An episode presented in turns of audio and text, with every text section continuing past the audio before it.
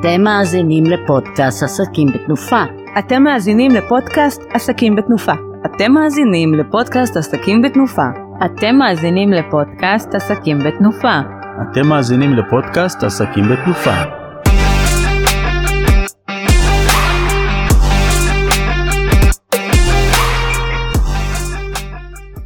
שלום לכולכם, הגענו לפרק 37 של הפודקאסט אה, של עסקים בתנופה אה, ואני אורית יוסף אה, מהמרכז לתקשורת אמפתית והיום מתארחת ביחד איתי ליאור אתקין שתציג תכף את עצמה ותספר לנו אבל ליאור היא המתנה שלי בקבוצה ותכף אנחנו נבין גם למה.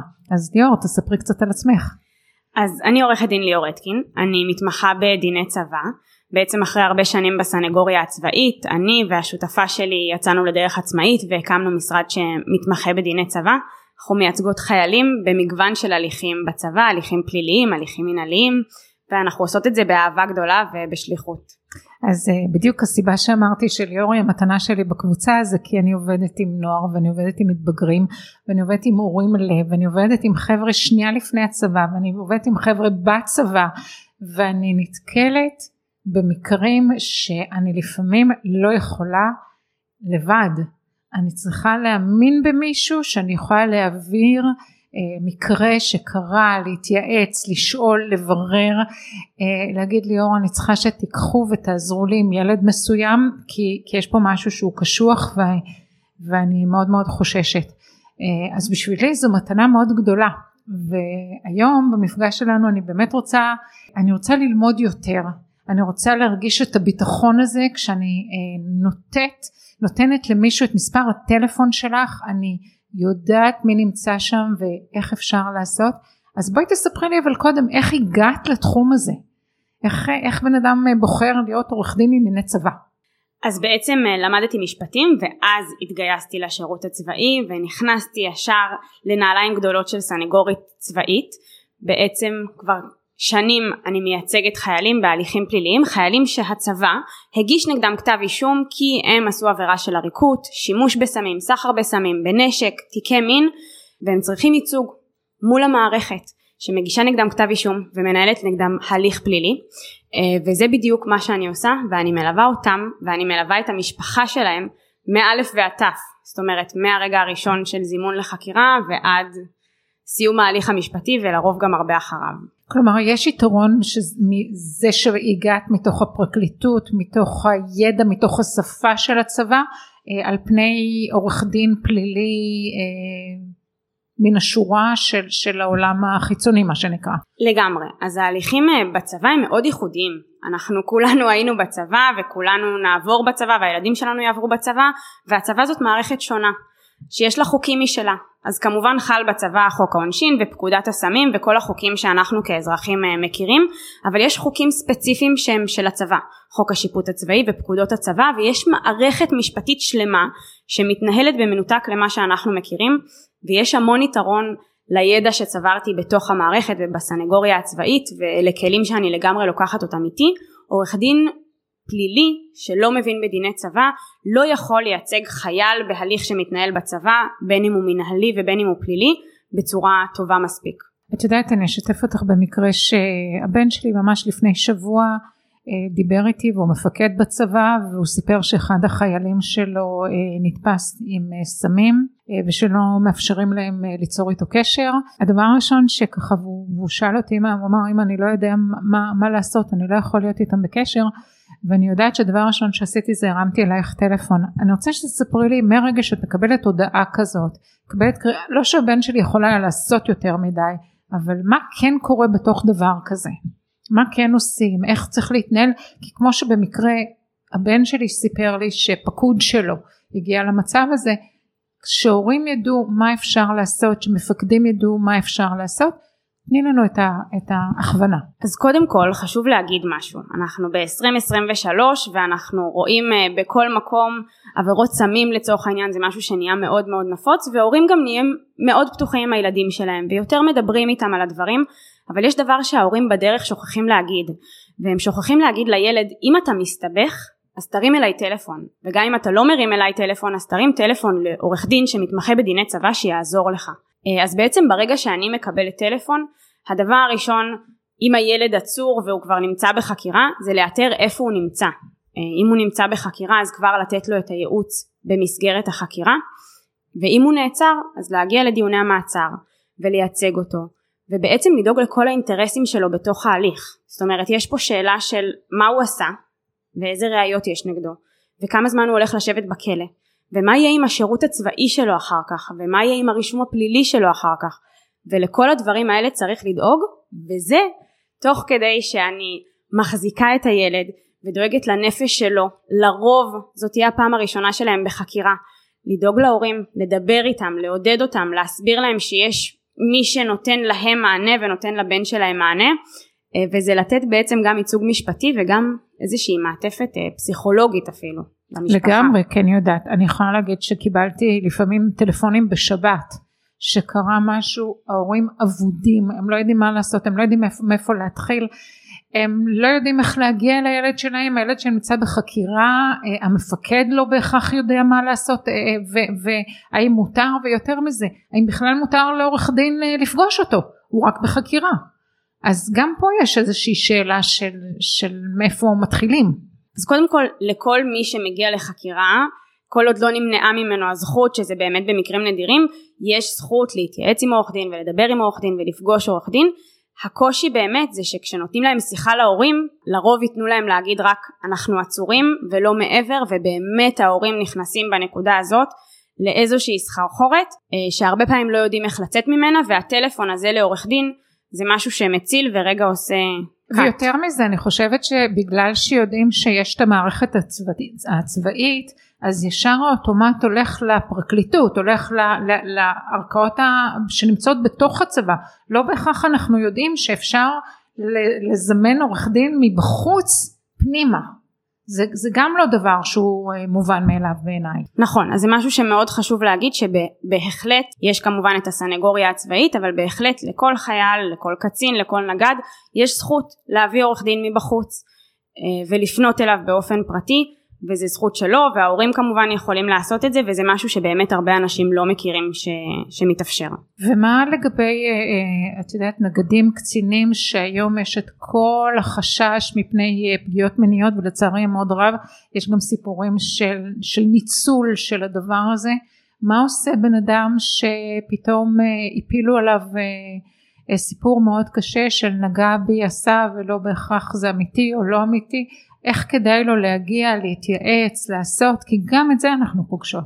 אז כן, אנחנו רואים יותר ויותר בשנים האחרונות עלייה ב, בהיקף התלונות על הטרדות מיניות, ואנחנו רואים בהתאם גם שהאכיפה נהיית אה, קשה יותר ומחמירה יותר. התשובה היא, היא תשובה שתוביל אותנו כנראה בשיחה הזאת. תמיד להרים קודם כל טלפון לעורך דין שמתמחה בדיני צבא. זה מאוד מאוד משמעותי אצל קצינים ונגדים במרכאות יש להם יותר מה להפסיד. זאת אומרת אם אנחנו מדברים על זה שלחייל יהיה רישום פלילי ועונש וצו פיקוח מישהו בשירות קבע עלול גם להפסיד את הקריירה שלו. הם אה, מגיעים לחקירה במצ"ח במשטרה הצבאית והם לא מתייעצים ולאחר החקירה גם אם ההליך הזה לא הבשיל לכתב אישום ולא הבשיל להליך פלילי הם יכולים למצוא את עצמם מחוץ לשירות הצבאי תוך שהזכויות שלהם נפגעות, הפנסיה שלהם והזכויות שהם צברו. זה גם הפנסיה אבל גם כשהם יוצאים החוצה ואם הם צריכים להביא תעודת יושר יכול להיות שדברים פה נפגעים גם? בעצם אם הם נשפטים בדין משמעתי אז זה לא משהו שהוא פלילי וזה משהו שכן יישאר בכותלי הצבא אבל הרבה פעמים הקושי זה שאותם קצינים ונגדים שנתנו ממיטב שנותם לנו למדינת ישראל המערכת הצבאית יוצאים ויש להם מקצוע שהוא לאו דווקא רלוונטי אם קצין הוא קצין לוחם זה לא בהכרח משהו שיסייע לו בחוץ וזה קושי שהם הולכים איתו ואנחנו רואים את זה באמת יותר ויותר.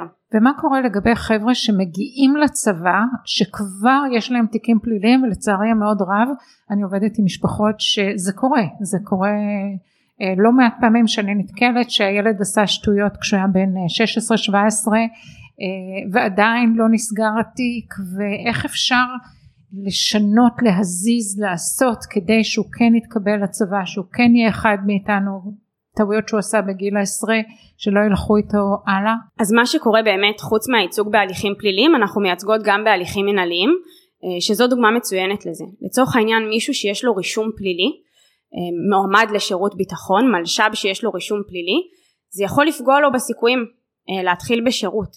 בעצם הוא יעבור איזושהי מסננת של לשכת הגיוס והרבה פעמים של קצין בריאות הנפש, של קב"ן, שיבדקו באמת אם הוא מתאים.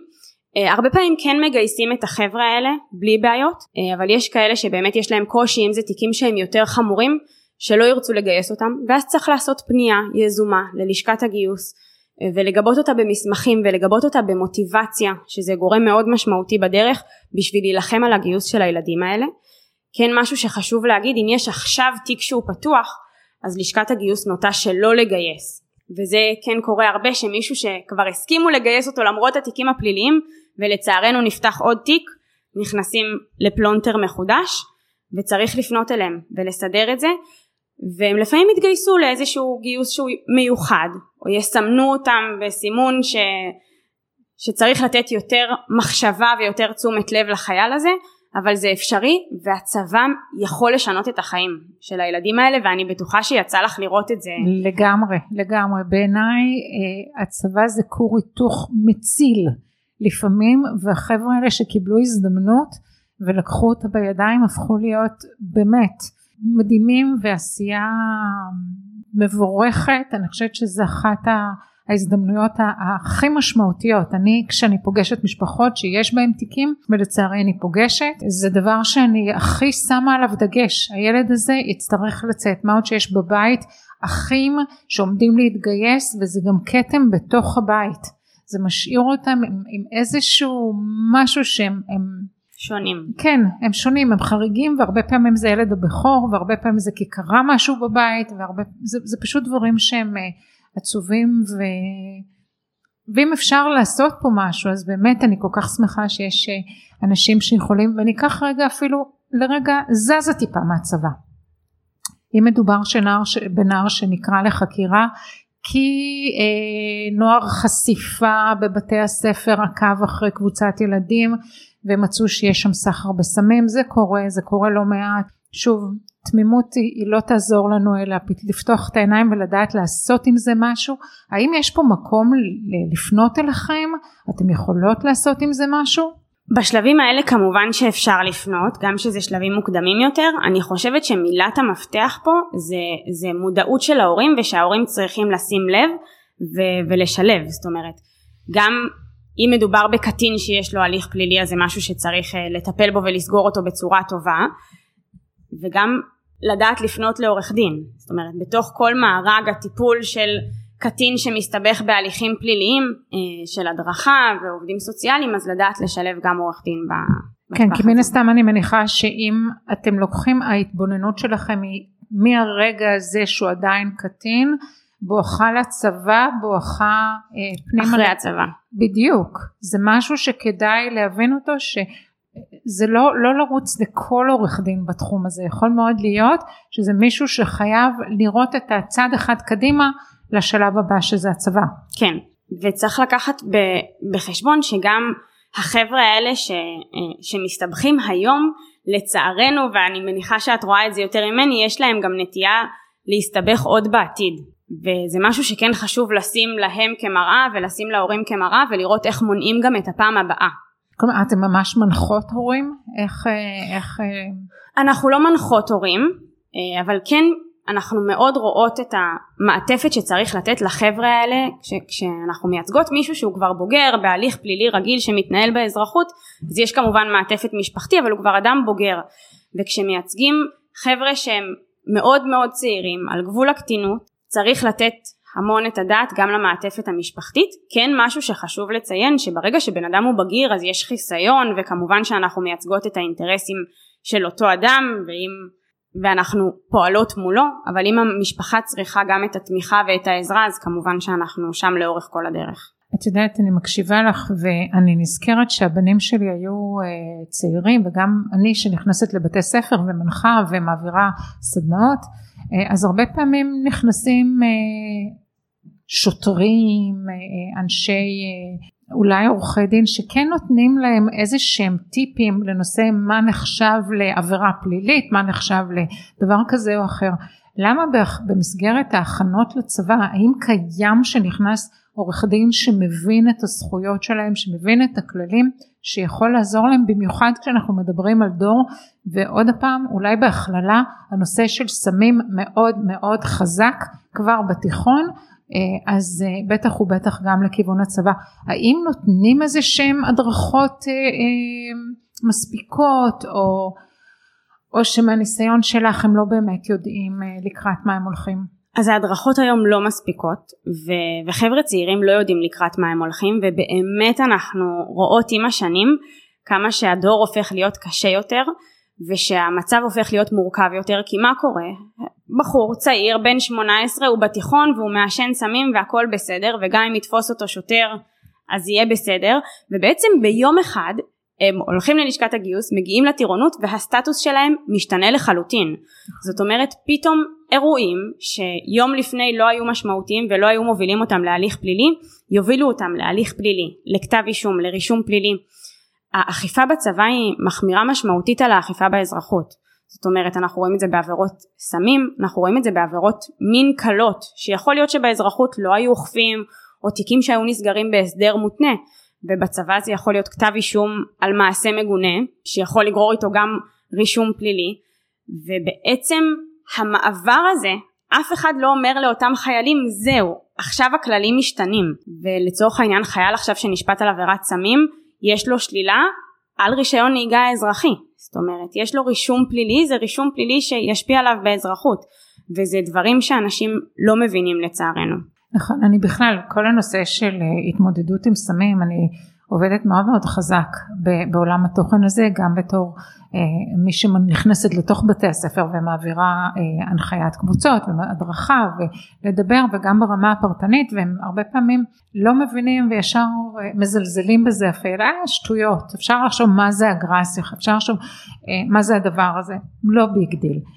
לא big deal אולי כן big deal כשזה מגיע לצבא ויותר מזה אני חושבת שהרבה פעמים מי אה, מצעיר שלקח סמים והוא מגיע לצבא והוא מתחיל והוא לא יכול להשתמש והוא מתחיל לקבל פקודות הוא נכנס לחרדות הוא נכנס לבלבול הוא נכנס לקושי מהר מאוד הם מתחילים לעשות שטויות כדי שיגרמו להם או לצאת מתפקיד או לצאת מהצבא כי הם לא מצליחים להחזיק את עצמם. אז הם נכנסים כשיש להם מה שנקרא עבר של סמים אבל הם מגיעים ובאמת אין להם את הכלים. אני חושבת שברוב המקרים שפנו אליי הורים ושאלו אותי אה, וסיפרו לי שהילד שלהם ביקש לעזוב את הצבא השאלה הראשונה שקפצה לי לראש האם הבחורצ'יק שלכם עישן סמים לפני? אה, כן שטויות גראס לא שטויות גראס זה כרגע מוביל אותו למקומות שהם לא מועילים לו. אז איך בעצם כשהם מגיעים לצבא כשהם השתמשו והם עכשיו נמצאים בצבא והקושי הולך וגדל כי הם לא רגילים לקבל פקודות כי הם לא רגיל, רגילים לקבל משמעת עכשיו הם בעצם נכנסים כי הם פשוט לקחו מהם את המוצץ את הגראס אז מה קורה בתוך הסיפור הזה? אז לצבא יש הרבה קושי להתמודד עם זה. אה, אחת הרעות החולות במיוחד של הצבא היום, נכון? כן, וראיתי אה, המון חיילים שבאמת הגיעו לחקירה במצ"ח ואמרו התגייסתי והפסקתי לעשן ובאמת אחרי איקס חודשים הם לא יכלו להחזיק את ההפסקה הזאת יותר. הצבא אין לו איך להתמודד עם זה, בכנות. ובאמת אנחנו רואים יותר ויותר ויותר חיילים שמעשנים ונחקרים כן הצבא הכניס לפני כמה שנים עניין של אה, הסדרים מותנים והסדרי הקפאה שאם חייל עישן פעמים בודדות הוא יכול להיות באיזושהי תקופת מבחן שבמהלכה אה, יסגרו לו את התיק וכמובן שזה לא ייעוץ משפטי ושכל אחד אה, יקבל ייעוץ פרטני עבורו אבל זאת הייתה דרך אחת להתמודד עם האירועים האלה זאת אומרת להבין שזה כאן ושזה כאן בשביל להישאר. וחוץ מזה זה דברים שצריך לפתור בתוך היחידה ובטיפול שהוא פרטני שגם אותו הצבא לרוב לא יודע לתת איזה כללי אצבע היית נותנת להורים של צעיר שעומד להתגייס או שהוא כבר את יודעת כיתה בצו הראשון אפילו כבר מגיל 16-17 על מה צריך לתת את הדעת? את יודעת מה? ואפילו וכולל איזה סטטוסים כדאי מותר לו נכון לו להעלות כמישהו שעומד להתגייס לצבא.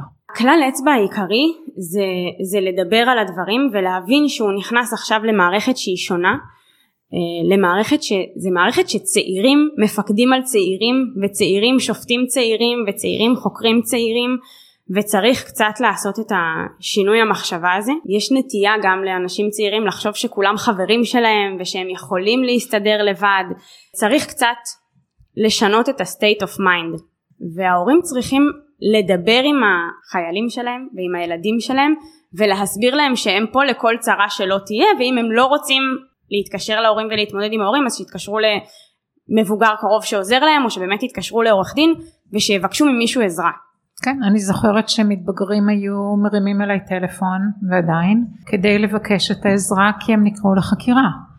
כי uh, באמת נוח חשיפה ישב תצפת על בית ספר מאיזושהי גבעה ו, ומצא את הילדים האלה מעבירים משהו. Uh, ולמחרת הם uh, צריכים להגיע לחקירה כזאת או אחרת והם מבקשים את העזרה בדרך העזרה הראשונה שלי זה, זה לתת מספר טלפון אה, לדבר עם עורך דין שיכין אותם אבל זה מאוד מאוד חשוב הם חייבים את המעטפת הזאת כי משפט משפט לא, לא שישפטו אלא משפט שיאמר בחקירה יכול אה, להיות נגדם.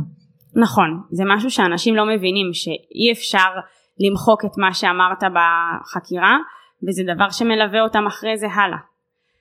ויש משמעות מאוד מאוד גדולה למילים שיוצאות לנו מהפה בכלל בחיים ובוודאי כשמגיעים לחקירה שהיא פלילית. זה מדהים. אני כל הזמן אומרת שהלוואי והיה יותר מקום לידע ויותר מקום שידברו איתם.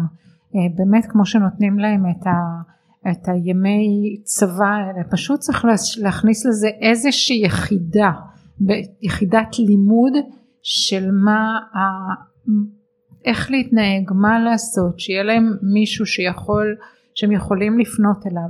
ובעיקר מה המשמעויות ומה ההשלכות. נכון. אנשים לפעמים חושבים שמה שקורה בצבא נשאר בצבא, אבל מה שקורה בצבא יכול בהחלט ללוות אותם הלאה, וזה משהו שצריך לדעת וצריך להכיר.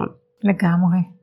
את יודעת זה מדהים הרבה פעמים כשאני ככה מקפיצה את זה רגע לקבוצה שלנו הרבה פעמים כשנכנס אה, אה, חבר חדש לקבוצה ואת מסתכלת ואת שואלת מה הקשרים שיכולים להיות? מה, מה עכשיו עורכת דין לענייני צבא? כמה עבודה אפשר לתת לה? אני חושבת שאנחנו לא מבינים את המשמעות של כמה אפשר להיעזר. אני יודעת באופן טבעי כי אני עובדת עם הדברים האלה. לכל אחד ואחת מאיתנו יש או ילדים בצבא או אה, אחיינים בצבא או ילדים ששכנים בצבא וכולנו נתקלים במשהו ש, שמצריך מצריך זה, זה בעיניי שירות שהוא אה, איזשהו הכרח אז איך את אה, מוצאת את עצמך אה, ב-B&I בתור עורכת דין לענייני צבא? אז אני, אני באמת בהתחלה הרגשתי שאנשים לא כל כך מבינים, זאת אומרת מה זה אומר ו- ולמה צריך עורך דין בצבא וככל שאני מדברת עם אנשים אני מבינה כמה לי זה ברור מאליו מה אני עושה ואיך אני עוזרת אבל לאחרים אולי לא. וזאת באמת סוגיה שהרבה פעמים אנשים מבינים שהם צריכים עורך דין לענייני צבא כשהם כבר בתוך הבור. ואם הם יקדימו תרופה למכה ואם הם ידעו מראש שיש אופציה להסתייע בעורך דין אם לא רצו לגייס את הילד ואם הם ידעו מראש לדבר עם הילד בבית ולתווך לו שאם חס וחלילה למרות שהוא נורמטיבי ומקסים והיה תלמיד מצטיין הוא מגיע לחקירה במצח. וזה לא חייב להיות על סמים. הוא יכול להגיע לחקירה כי מצאו מצלמה במקלחות של אנשים ובודקים מי התקין אותה. הוא יכול להגיע לחקירה כי הנשק שלו הלך לאיבוד ועכשיו הוא החשוד העיקרי. ואני רוצה בעצם שהורים יתווכו לילדים שלהם ולשכנים שלהם ולאחיינים שלהם שיש אופציה שזה יקרה ושיש אופציה להתייעץ ואני חושבת שזה הדבר הכי חשוב uh, בהיכרות שלי עם אנשים ב-B&I וככל שחולף הזמן גם אנשים באמת יותר ויותר פונים כי זה מתחיל לחלחל הצורך בזה. אז אני יכולה להגיד uh, וככה אני נותנת uh, מעין סיכום כזה של פתיחת אוזניים ולחשוב כי אני באופן אישי הזמנתי אתכם לארוחת ערב שישי ולא לא בכדי כי החייל שלי שהוא נגד בצבא אה, נמצא בבית ביום שישי שזה הזמן שאפשר אה, להיפגש ולהכיר. והיה לי מאוד מאוד חשוב שהוא יכיר אותך ולו מהמקום. אם יקרה משהו יהיה משהו חייל שלו חבר שלו, הרי מי שנמצא בצבא נמצא בצבא ורוב החבר'ה שלו הם מבפנים. בטוח מישהו מכיר מישהו שצריך משהו שיש משהו. כלומר לא מעניין אותי איך ומה שיהיה לו את המספר טלפון. זה מאוד מאוד מאוד חשוב לא עבר שבוע והוא היה צריך אותך עבור, עבור אותו חייל שלו. בעיניי היכרויות האלה והחברויות האלה, התבוננות מה יש לנו, איזה נכסים קיבלנו לחיינו דרך הקבוצה, דרך ה-B&I, אה, זה דבר מאוד משמעותי ואצלי כל ילד שאני עובדת איתו הוא, הוא בבת עיני. אני אתייחס אליו כאילו זה הילד האישי שלי ואני אבדוק בציציות. אני חושבת שזכיתי. אני זכיתי לעבות את, ה, את שורת האנשים שיכולים לעזור לי כשאני צריכה את העזרה ואז אני גם רגועה. שזו מתנה אדירה עבורי. איזה כיף, ממש. תודה. תודה לך. תודה על השיחה, תודה על החברות בקבוצה. תודה לשלום שבכל אה, הזדמנות מפגיש אותנו אצלו בפודקאסטייה ואנחנו אה, בעצם לומדים ומדברים וזה אחד על אחד הכי משמעותי ואני חושבת שזה גם מאפשר לחברי הקבוצה אה, לשמוע ולהכיר יותר ולפתוח עיניים ואוזניים אה, וככה לעשות אז תודה לך שלום ושנה מקסימה. תודה שלום.